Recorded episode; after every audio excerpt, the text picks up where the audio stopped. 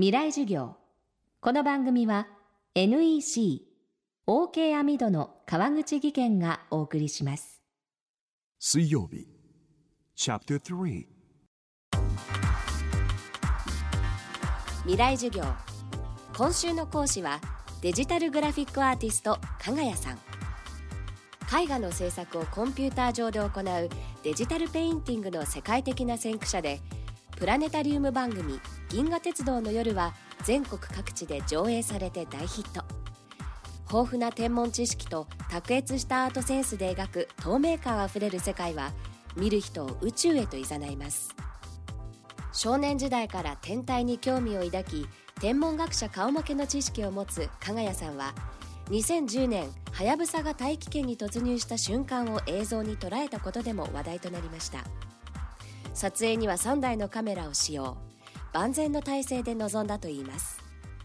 未来授業3時間目。テーマははやぶさ宇宙の旅。私がはやぶさをが帰ってくるのを見たところは街からも本当に遠く離れていて、えー、オーストラリアの砂漠の中なんですけども本当に降るような、えー、満天の星空でした。天の川と金星で影ができていたんですね。でそんな真っ暗なところにはやぶさが帰ってくると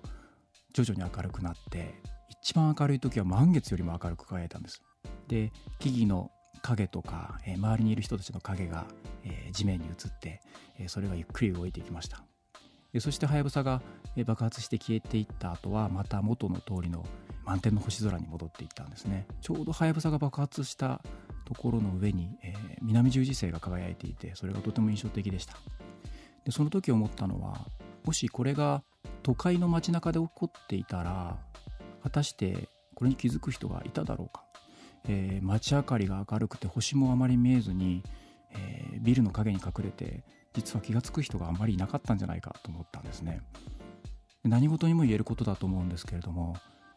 あの真っ暗というか自然の中で研ぎ澄ました感覚で気分的にもこう原点に帰った状態で、えそういった物事を見るとものすごくはっきり、えー、明るく見えるんですね。でそれが私が感じたはやぶさの